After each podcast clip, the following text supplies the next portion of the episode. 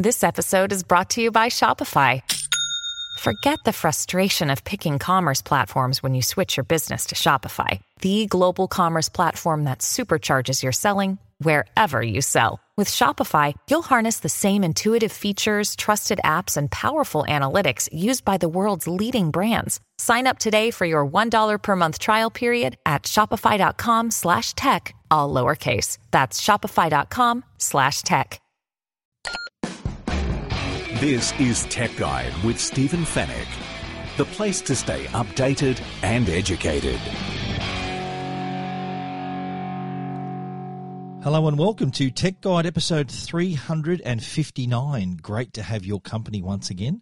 My name is Stephen Fenech. I'm the editor of techguide.com.au.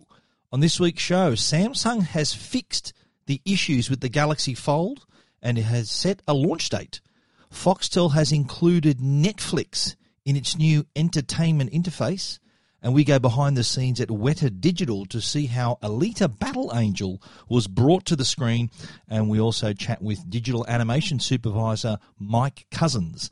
In the Tech Guide reviews, we're going to check out the new Seagate portable hard drives.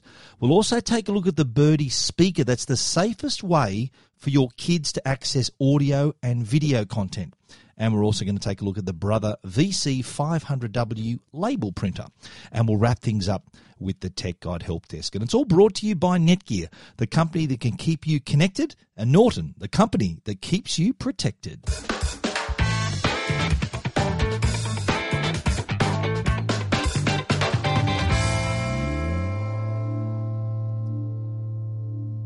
We all saw a few months ago in back in February, as a matter of fact, when Samsung unveiled the Galaxy Fold. I was there. I was in San Francisco for their Unpacked event, and it was the event that unveiled not only the Galaxy Fold but also the Galaxy S10 lineup of products, the smartphones. But at the start of the presentation was uh, the announcement of the Galaxy Fold. The first time we'd ever seen it. It was a pretty dazzling introduction to the event and it was a uh, very impressive. No one, no one got. To, uh, we got a chance to see it being used on on the stage. No one got a chance to have their to get their hands on it at that time, but uh, it was announced to be uh, released in the US at the end of April. Now, what had happened uh, as that time approached the phone was placed in the hands of uh, US reviewers and influencers, and that is when the trouble started.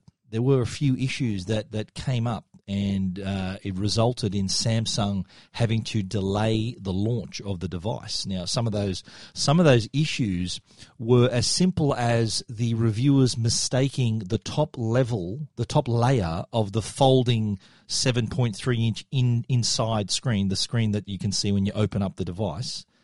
They mistook this layer. They thought it was a screen protector. You know, you get a phone, it's got a bit of plastic on the screen, you can rip it off.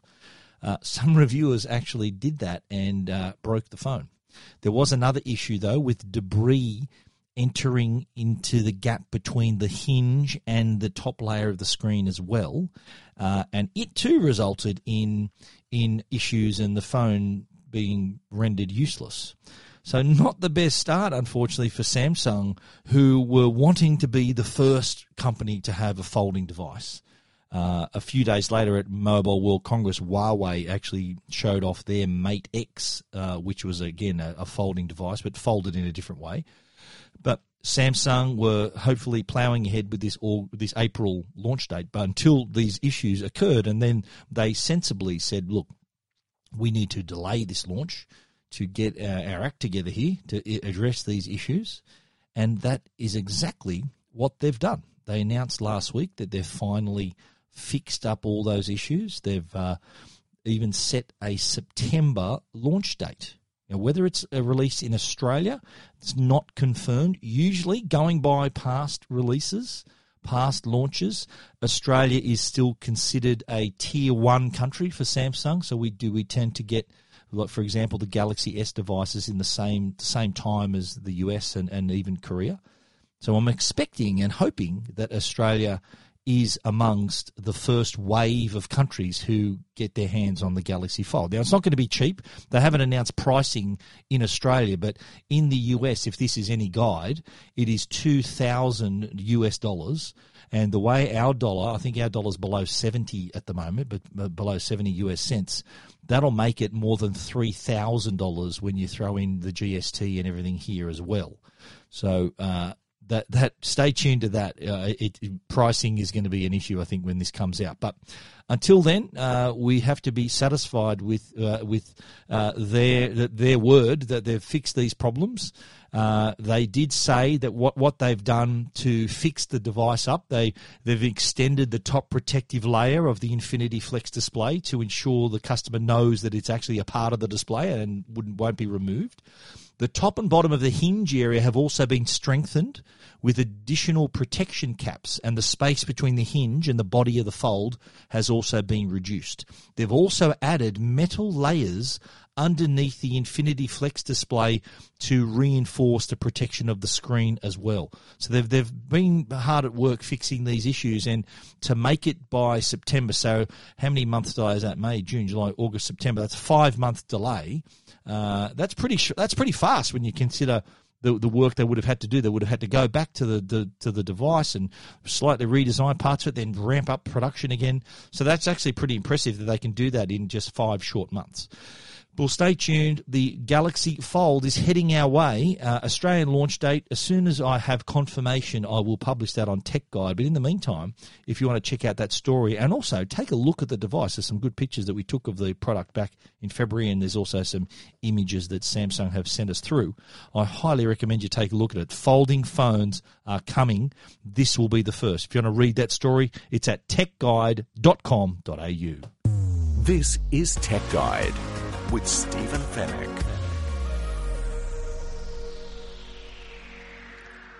Last week, Foxtel made a very interesting little announcement. Uh, they announced that they have this all new user interface. So, this whole new way of accessing your content, uh, shortcuts to movies and TV shows, and even genres of, of drama and TV shows as well, and TV shows, the movies as well, I should say, uh, shortcuts to sport and all those things that, that Foxtel is, uh, is renowned for.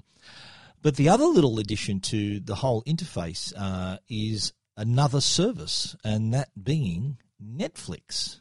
Now, a lot of people were surprised. The, the, the, cat got out of the bag before the event last week, and we were one question a lot of people were asking was why?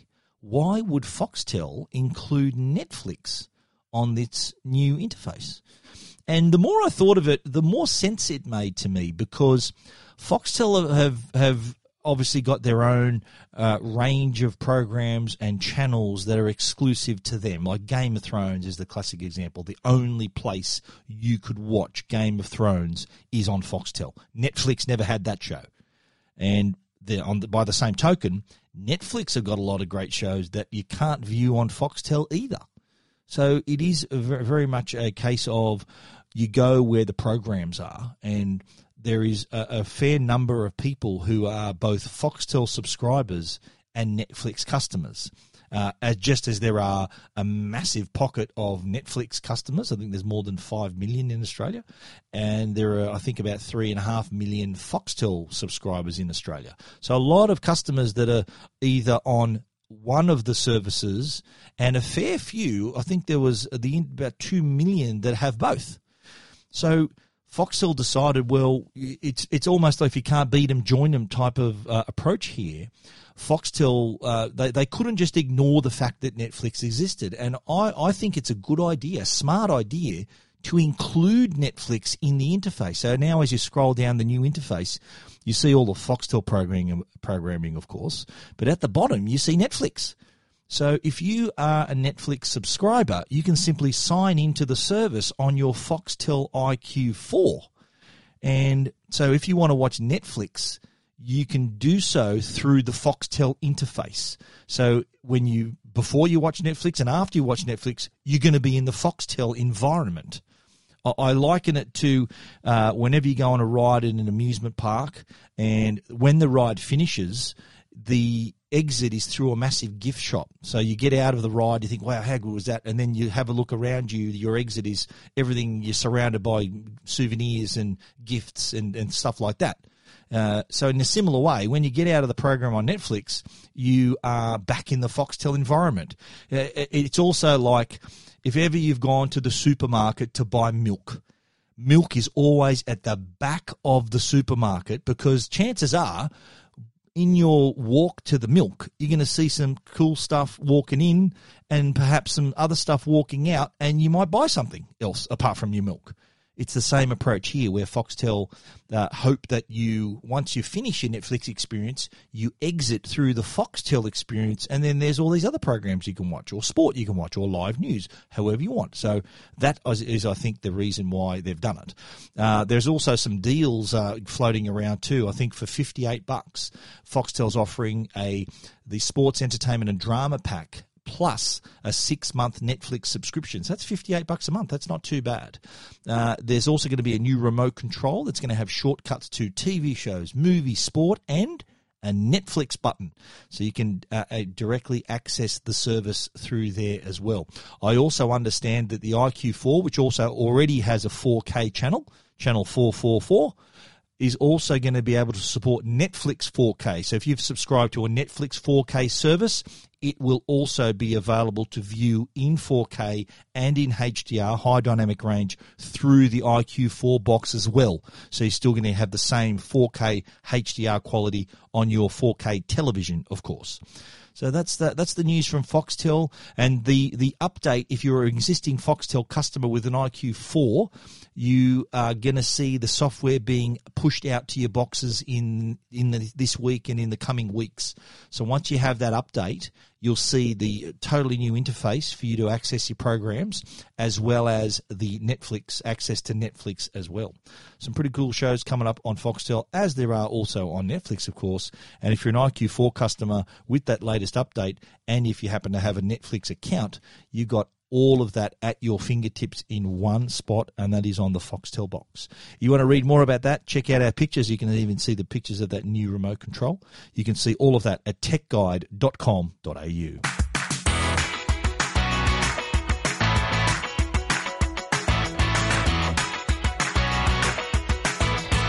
Well, we took a little trip over to Wellington a few weeks ago, and the reason for our trip was to visit Weta Digital. That is the effects powerhouse over over in Wellington, where the, this is the company, of course, that was came to fame when it made uh, did all the effects for the Lord of the Rings trilogy. It's gone on then to the, for the, all the Apes movies and uh, Avatar and all these great films where any special effects were required. Weta Digital, you'll find, is behind them. Well, we had the opportunity to go behind the scenes and discover how Alita Battle Angel was brought to the big screen. Alita Battle Angel was based on a manga graphic novel and was re- co-written. The script for the film was co-written by James Cameron himself. Uh, he of Avatar, Titanic, Terminator, Aliens, you name it, all the greatest films that uh, we've seen uh, from the mind of James Cameron. He was the the co-author of the script. Uh, directing went to Robert Rodriguez, who uh, himself is also responsible for some pretty cool movies, uh, including Predators and the Spy Kids films and several others. He's also worked with Quentin Tarantino, uh, and so he, the decision by James Cameron to hand off the director's director's job to Robert Rodriguez was because at the time he written the script. He'd already finished Avatar, the first Avatar film, and was tossing up whether he was going to take on Alita as his next project or dive straight in straight into Avatar two, three, and four, all the sequels, which he chose the latter. So hence the reason why he handed off uh, Robert Rodriguez the reins for Alita Battle Angel. The film uh, is about a discarded cyborg who's brought back to life by uh, a person in this new world called Iron City, a, a city that's been devastated after a massive war hundreds of years earlier. That person is actually played by Christoph Waltz, the two-time Oscar winner. There are also two other Oscar winners on board here as well, Jennifer Connelly and Mahershala Ali. So three Oscar winners in this film. But I think the star of the show is how they've brought this main character into onto the screen in a photorealistic way.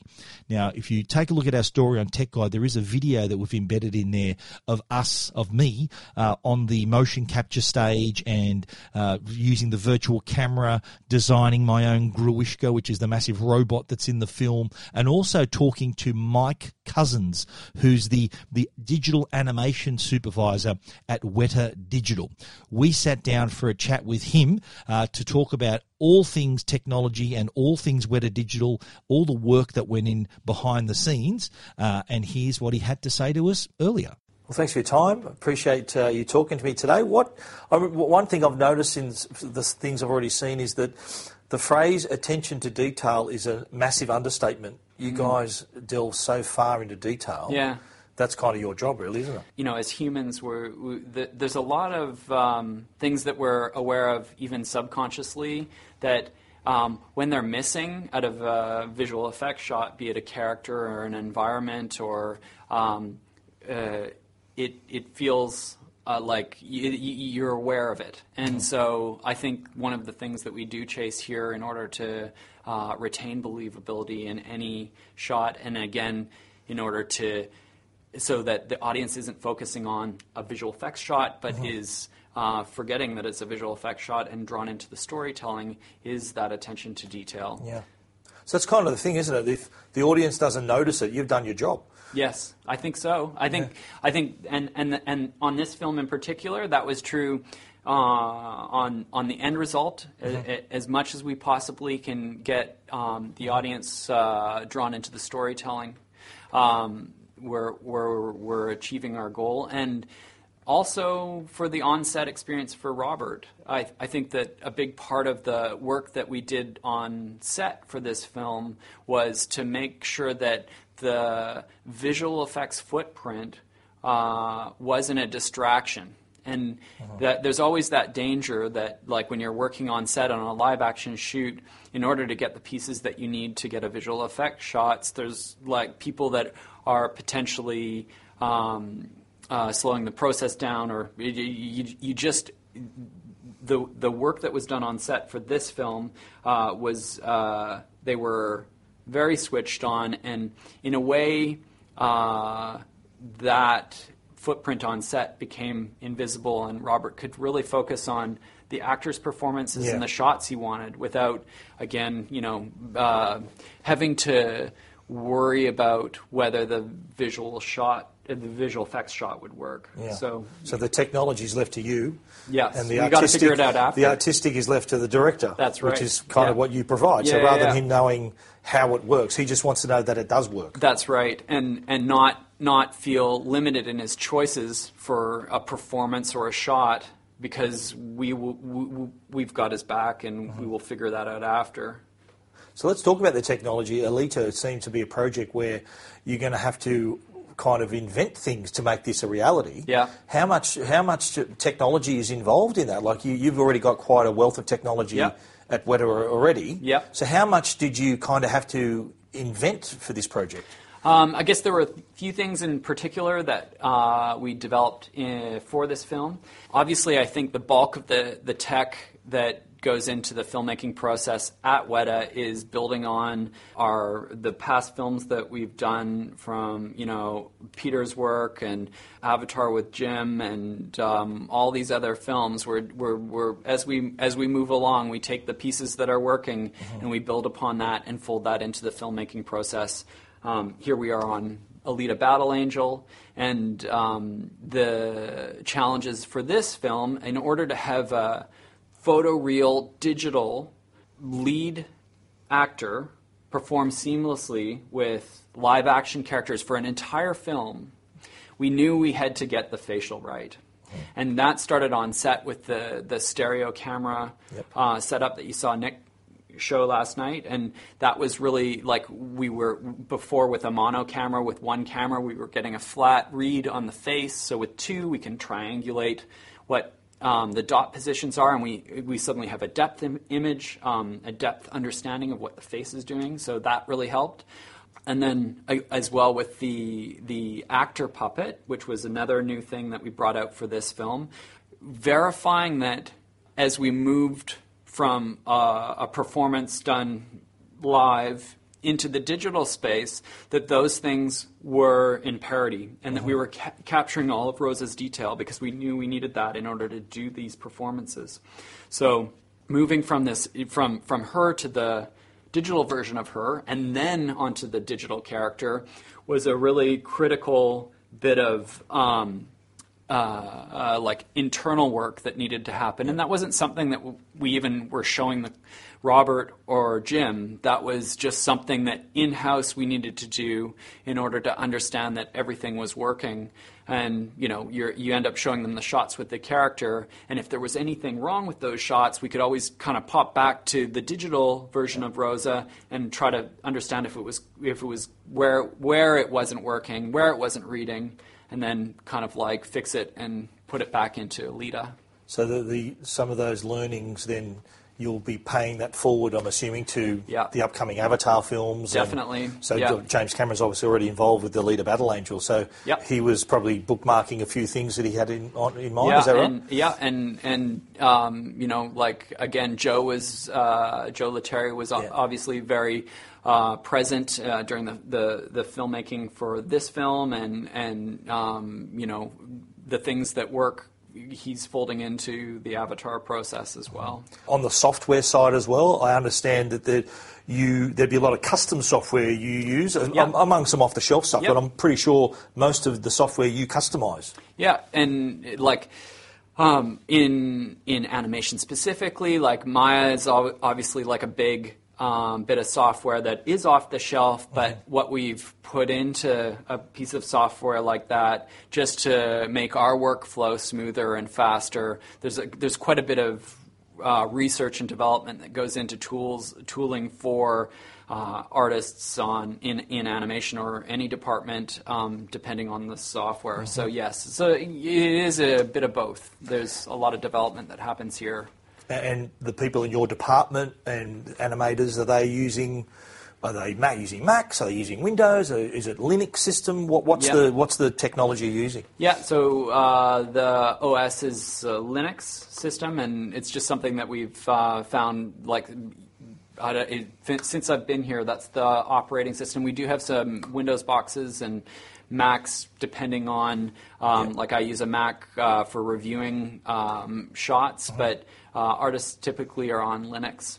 The improvements in tech are remarkable. So, what's Hmm. one thing that is really easy to do now that was took days, if not weeks, ten years ago? I guess the thing that the audience's you know perception of quality visual effects shots and what is what what is believable has evolved over time, um, but so has the client's n- need to see m- more in a rough whip version of a shot. So if you think of a shot's life as starting, you know, maybe it started out with a storyboard or a line from a script, and then somebody's taken that and kind of stuck even even a very simple chess piece way, stuck, stuck a couple characters together and put a camera on it, and then from there, you know, you're you're finding performance, be it from capture or keyframe, or mm-hmm. and then you're building your shot over time. All those stages require a review process with the director. Is this the thing that you were picturing in your head?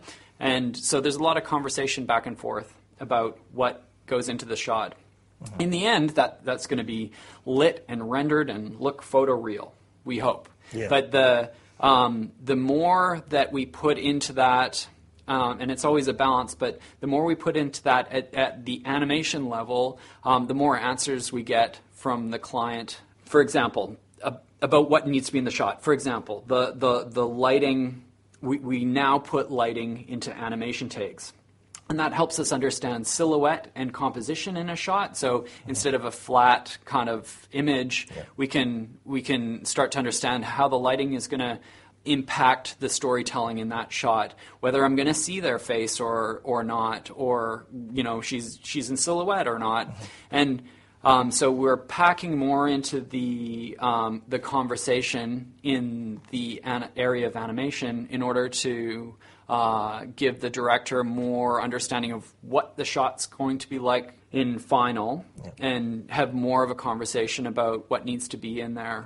So it's I'd say it's lighting, it's it's speed, uh, in in in terms of building that complex look. Um, now we're seeing fur on characters at, at a very early uh, stage of the shot. That also helps. That helps us understand um, volumes for things. There's a bunch of tech that's going into the animation process that I Yeah. think is is the interesting area. You mentioned too that the, the audience is now a little bit more discerning. They're, they're, I think so. they're- they're- we're, we're expecting, our expectations are constantly growing and getting Yeah. higher, our expectations. How, how's that as a challenge for a guy like yourself? it keeps it keeps you moving and chasing what it is that is um, the essence of a you know like the the details that need to be in a performance like uh, Alita in order to make that a seamless believable performance and for us on this film we poured into that facial puppet um, we were talking to plastic surgeons uh, about how muscle behavior and the attachment points for muscles because it's you can you can start moving a face around and mimic dialogue, but if you're not um, retaining the key structures on a face, you may not know much about anatomy, but you will smell something not working, if you know what I mean. So the um, for us, getting all those structures built correctly, and that requires a bunch of technical work and artistic work on the face modeling side and in animation as well, allows us to get, again, retain a real performance that is Rosa and has all that vibrant detail. And it's stuff you're, you're, you're, you're going to watch the shot, you may not notice it, but if it wasn't there, I think that it, the shot wouldn't look believable. Fantastic. Appreciate your time. Thanks for talking Oh, to ah, us. pleasure. Nice talking Thank to you, you. Steve. This is Tech Guide. The Tech Guide podcast is proudly supported by Netgear. They're Australia's number one Wi Fi brand. Now, you upgrade your smartphone and your TV and your laptop, but when was the last time you upgraded your home Wi Fi? Well, it's probably been a while, and here is your opportunity. The future of Wi Fi is here. It's time to welcome Wi Fi 6. If you watch your shows on uh, services like Netflix, you need the newest line of high performance routers from Netgear. It's like giving your streaming the VIP treatment. The Netgear Nighthawk Wi Fi 6 routers give you ultra fast speeds and wider coverage throughout your home. You get four times the capacity compared to today's Wi Fi, which means you can connect more devices and stream simultaneously without impacting Wi Fi speed and reliability. The devices of today and tomorrow demand more, so what you need is high performance Wi Fi that can keep up with you and your entire family. It's the biggest revolution in Wi Fi ever, and you can be one of the first to have the next generation of Wi Fi 6 technology with the Netgear Nighthawk router. Turn your Wi Fi up to 6 with a Nighthawk Wi Fi 6 router. Go check it out today at netgear.com slash Wi Fi 6. That's netgear.com slash Wi Fi and the number 6. And now, a Tech Guide review with Stephen Fenech. Alrighty, first up, we're going to have a quick look at the Seagate new range of their uh, their portable hard drives. These uh, Seagate's a pretty big name in the in the data storage space, and these Ultra Touch, these sorry, the Backup Plus Ultra Touch uh, drive and the portable drive are their new solutions when it comes to safely carrying and storing your data. According to Seagate, the data that we are generating and the data that we need to store is going to increase by more than five times in the next five years. So the need for reliable storage has never been more important. Seagate is, uh, has, has answered the call with these new portable hard drives. They're both small and slick and have even higher capacities to keep your movies and your photos and all your other files safe and sound. The first one we're going to look at is the Seagate Backup Plus, and this is a portable drive. Uh, it is available in four terabyte and five terabyte sizes. That's $189 for the four terabyte, and the $239 for the five terabyte. Now, these include, uh, they give you the best of both worlds. They've got the high capacity, but there's also got the portability. So they, they offer up to twice the storage of comparable 2.5 inch portable drives. There's USB 2 and USB 3 connectivity, and they draw power from your computer. So no need to carry around an external hard drive. It's even possible to use the drive on a Mac and a PC at the same time without the need for reformatting. There's also the Seagate dashboard software that gives you a one click backup solution. You can schedule things like automatic backups as well. And you can also install the free Seagate mobile backup app on an iOS or Android device to create a backup of all your pictures and videos from your smartphone to the drive or to the cloud. The drive is available in black, blue, silver, and red. The Seagate Backup Plus Ultra Touch, that's their slightly thinner, sleeker, and uh, I think a lot nicer looking uh, device, the hard drive. It's got this tactile feel. There's like a textile panel on the front, so it looks a little uh, a little nicer. It's only available in the one terabyte and two terabyte sizes, so it's 109 for the one terabyte. 139 for the 2 terabyte. Uh, but again, you're getting Mac and PC compatibility right out of the box, so no need to even format it. it works straight away. It also works to, on USB 2, USB 3.0 as well, but it also comes with a handy adapter. So if you've got a USB C port on your laptop, for example, a MacBook Pro uh, or MacBook Air, you can put connect it using this adapter. So it uh, it works with that as well. There's also it's possible to secure your data with password protection using the same encryption the same level of protection that the US government and global intelligence agencies employ. That's pretty cool if you've got some sensitive information. The drives are available now from JB Hi Fi, Harvey Norman, The Good Guys, Bing Officeworks, Big W, and Target. And if you want to take a look at those, you can check it out techguide.com.au.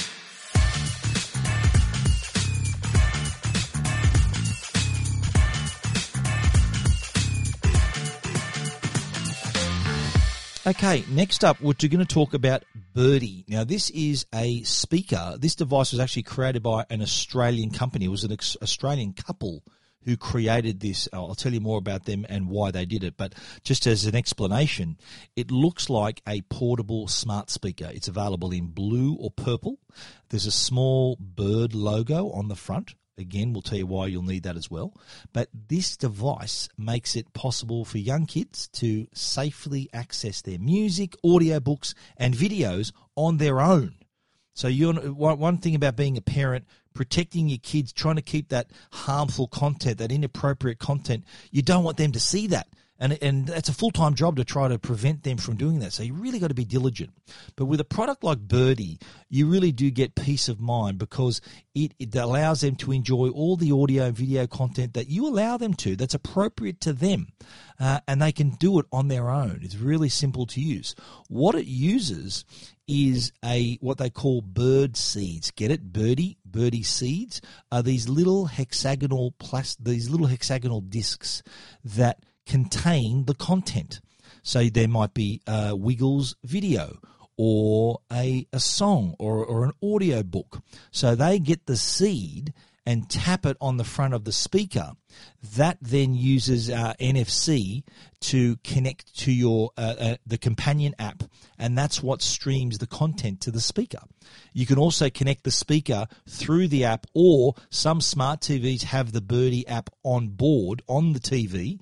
Uh, so if you've got a Samsung or LG TV or Amazon Fire or Android TV on your as your operating system on your television, you can install that app directly on your TV. And so when they tap that seed uh, on the on the speaker, it will then stream to the television. So they can, if it's video, they can watch it through the TV. If it's just audio, they can hear it through the speaker right in front of them. So you're you're sorted right there. Now I mentioned it's an Australian couple, Daniel and Leah Corkin were the founders of the Birdie Company, and they had children themselves. They got three children, and the, the reason they created the company because they were worried about how easily it was for their kids to be exposed to inappropriate content, especially when you hand off a phone or a tablet to a child. That thing's connected to the internet, so if they're tapping around on YouTube or the web, it's not hard for them to stumble across things that they maybe shouldn't be looking at. So that's that was the motivation to create this product, and uh, it, it, has been a, a, fairly decent success here. It's the speakers connected via Wi-Fi, as I said, so the child has no direct access to the internet. They can only access what you give them. So you maybe you maybe use the uh, issue the seeds, those little discs, as a reward. You know, they might okay, you eat, you finish your dinner, you can I'll give you one of the discs of bird seed, and you can listen to some music or listen to a story or watch a video. So it's a really good way of encouraging them to maybe finish a chore or do their thing, whatever they got to do. Uh, if they behave themselves, you have to. If they if they're a good boy or girl, you're going to give them the disc. So there's all look. I'll leave the parenting side of it up to you. But point is that you, the, once once they got this disc in their hand, you know that it's safe. Whatever they're going to listen to or watch, it's safe. Uh, there's there's more than 600 bits of content that are already available.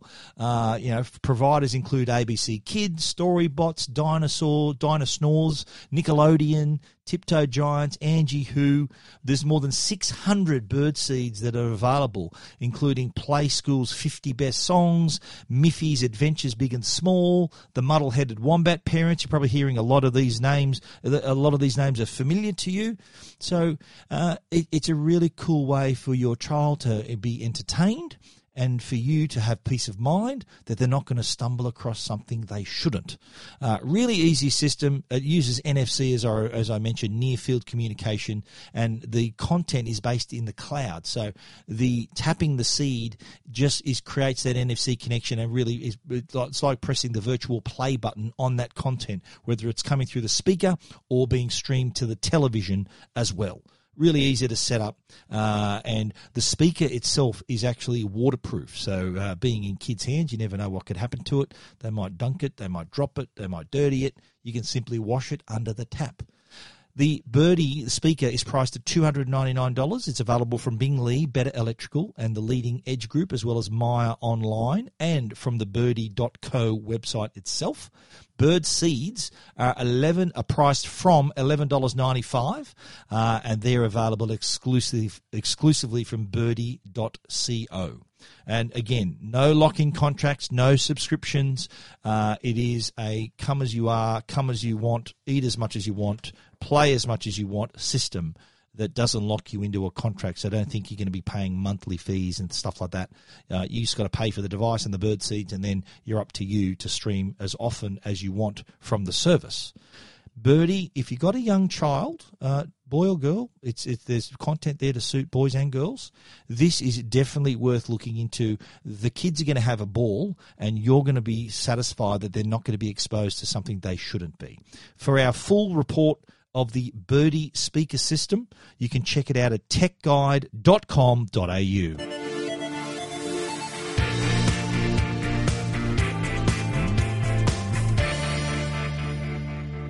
Next up, we're chatting about a label printer. And not just any label printer, this is the Brother VC 500W label printer. It's like a tiny little desktop printer. Uh, it's smaller than a smart speaker, so it's got a very small footprint.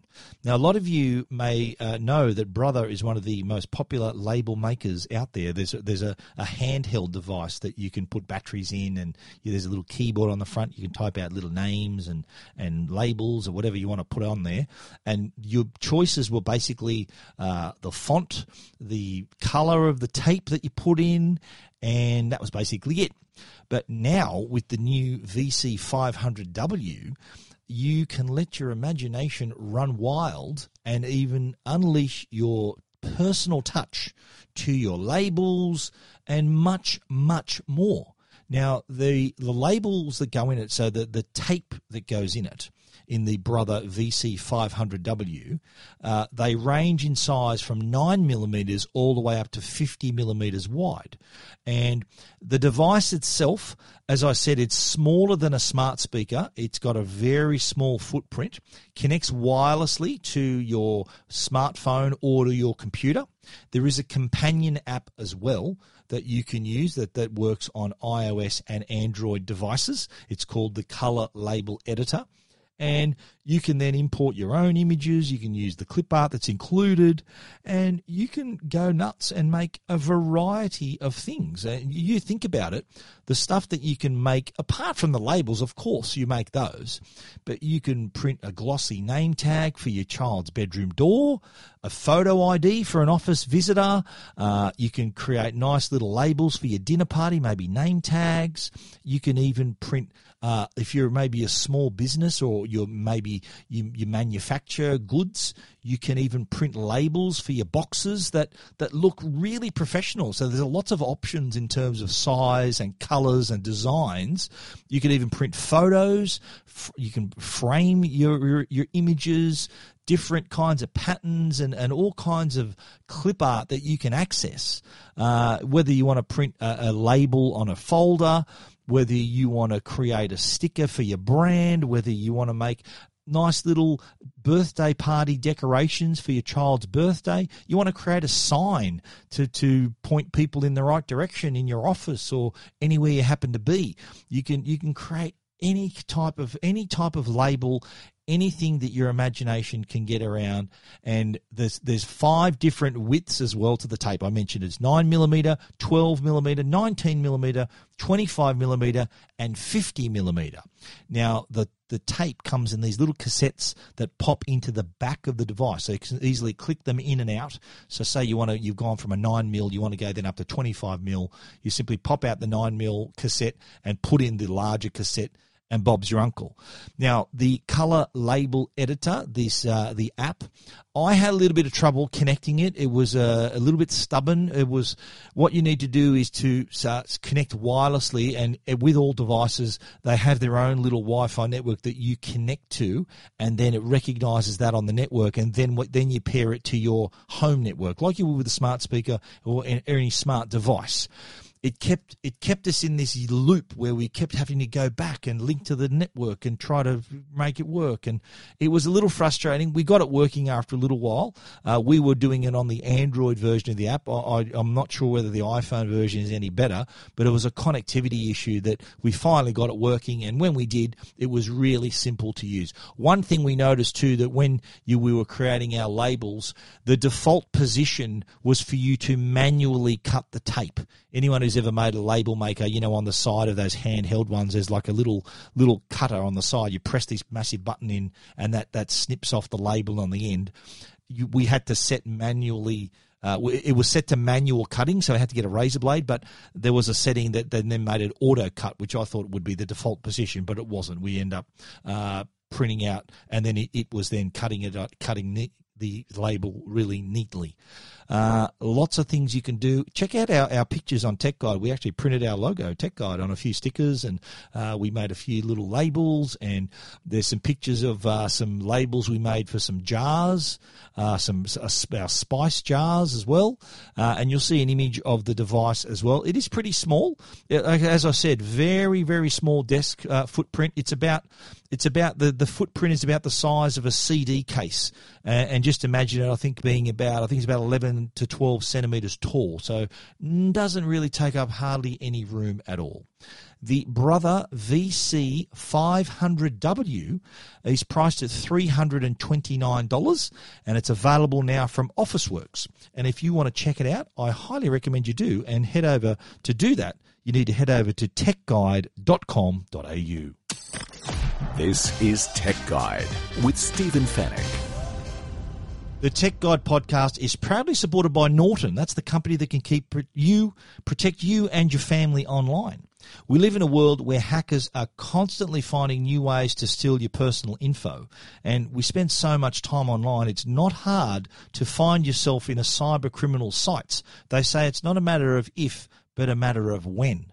So you need to be protected. The Norton team is dedicated to keep dedicated to keeping people safe online, no matter how they connect.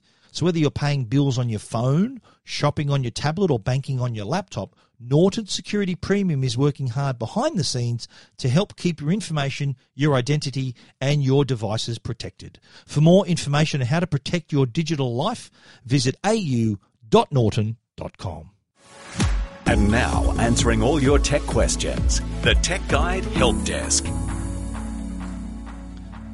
Alrighty, on the Tech Guide Help Desk, we had some interesting questions that were sent to us. Uh, one was from a reader who was asking, on behalf of his elderly mother, was asking for a way, if there was a way the television could change channels to the required channel at a certain time.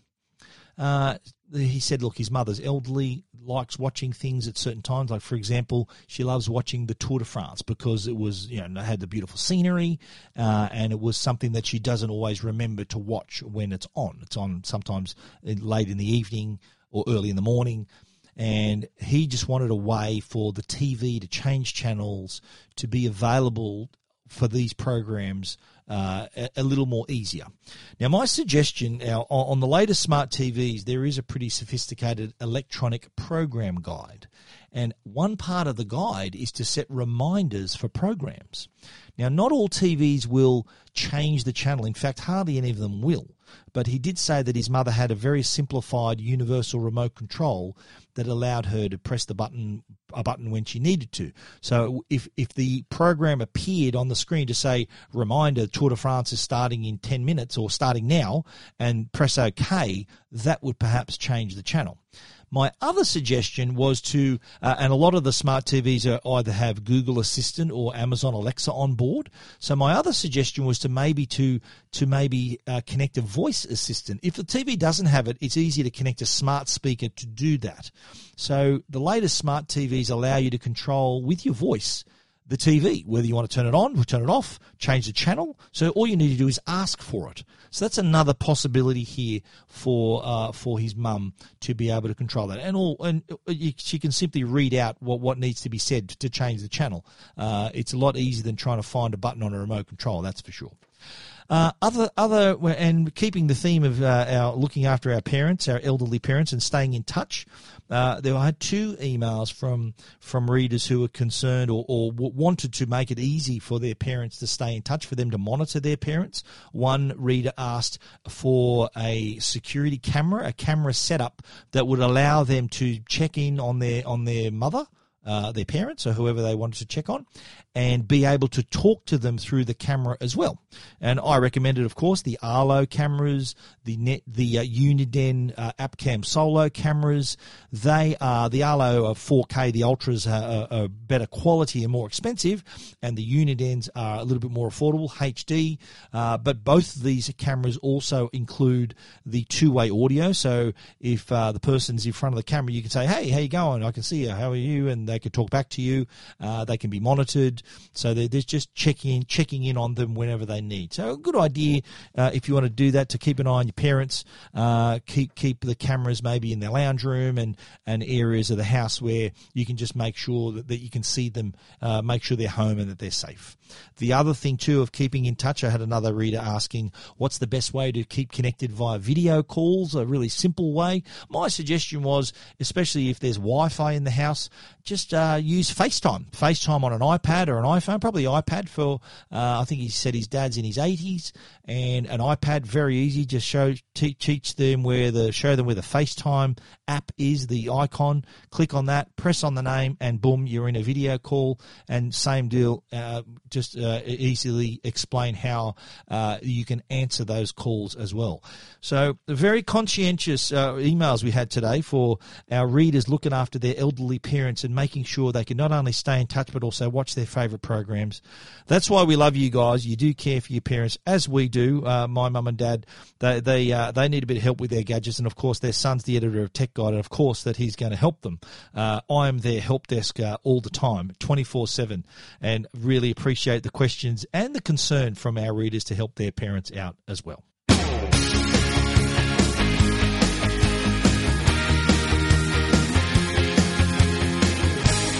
And that's all we've got for you this week. That's the end of the show, can you believe? Everything we've talked about, uh, you can find, of course, at techguide.com.au. And if you want to get in touch, send us a voice bite. We want to hear your voice. Press on that record button in the middle of the Tech Guide site, and a little recorder will pop up. If you're not registered to voice bite already, just a simple process. You can sign in through Facebook if it makes it easier for you, and you can record your questions. So you're talking to me and then I can answer you on the Tech Guide podcast. So your voice will be heard beside mine.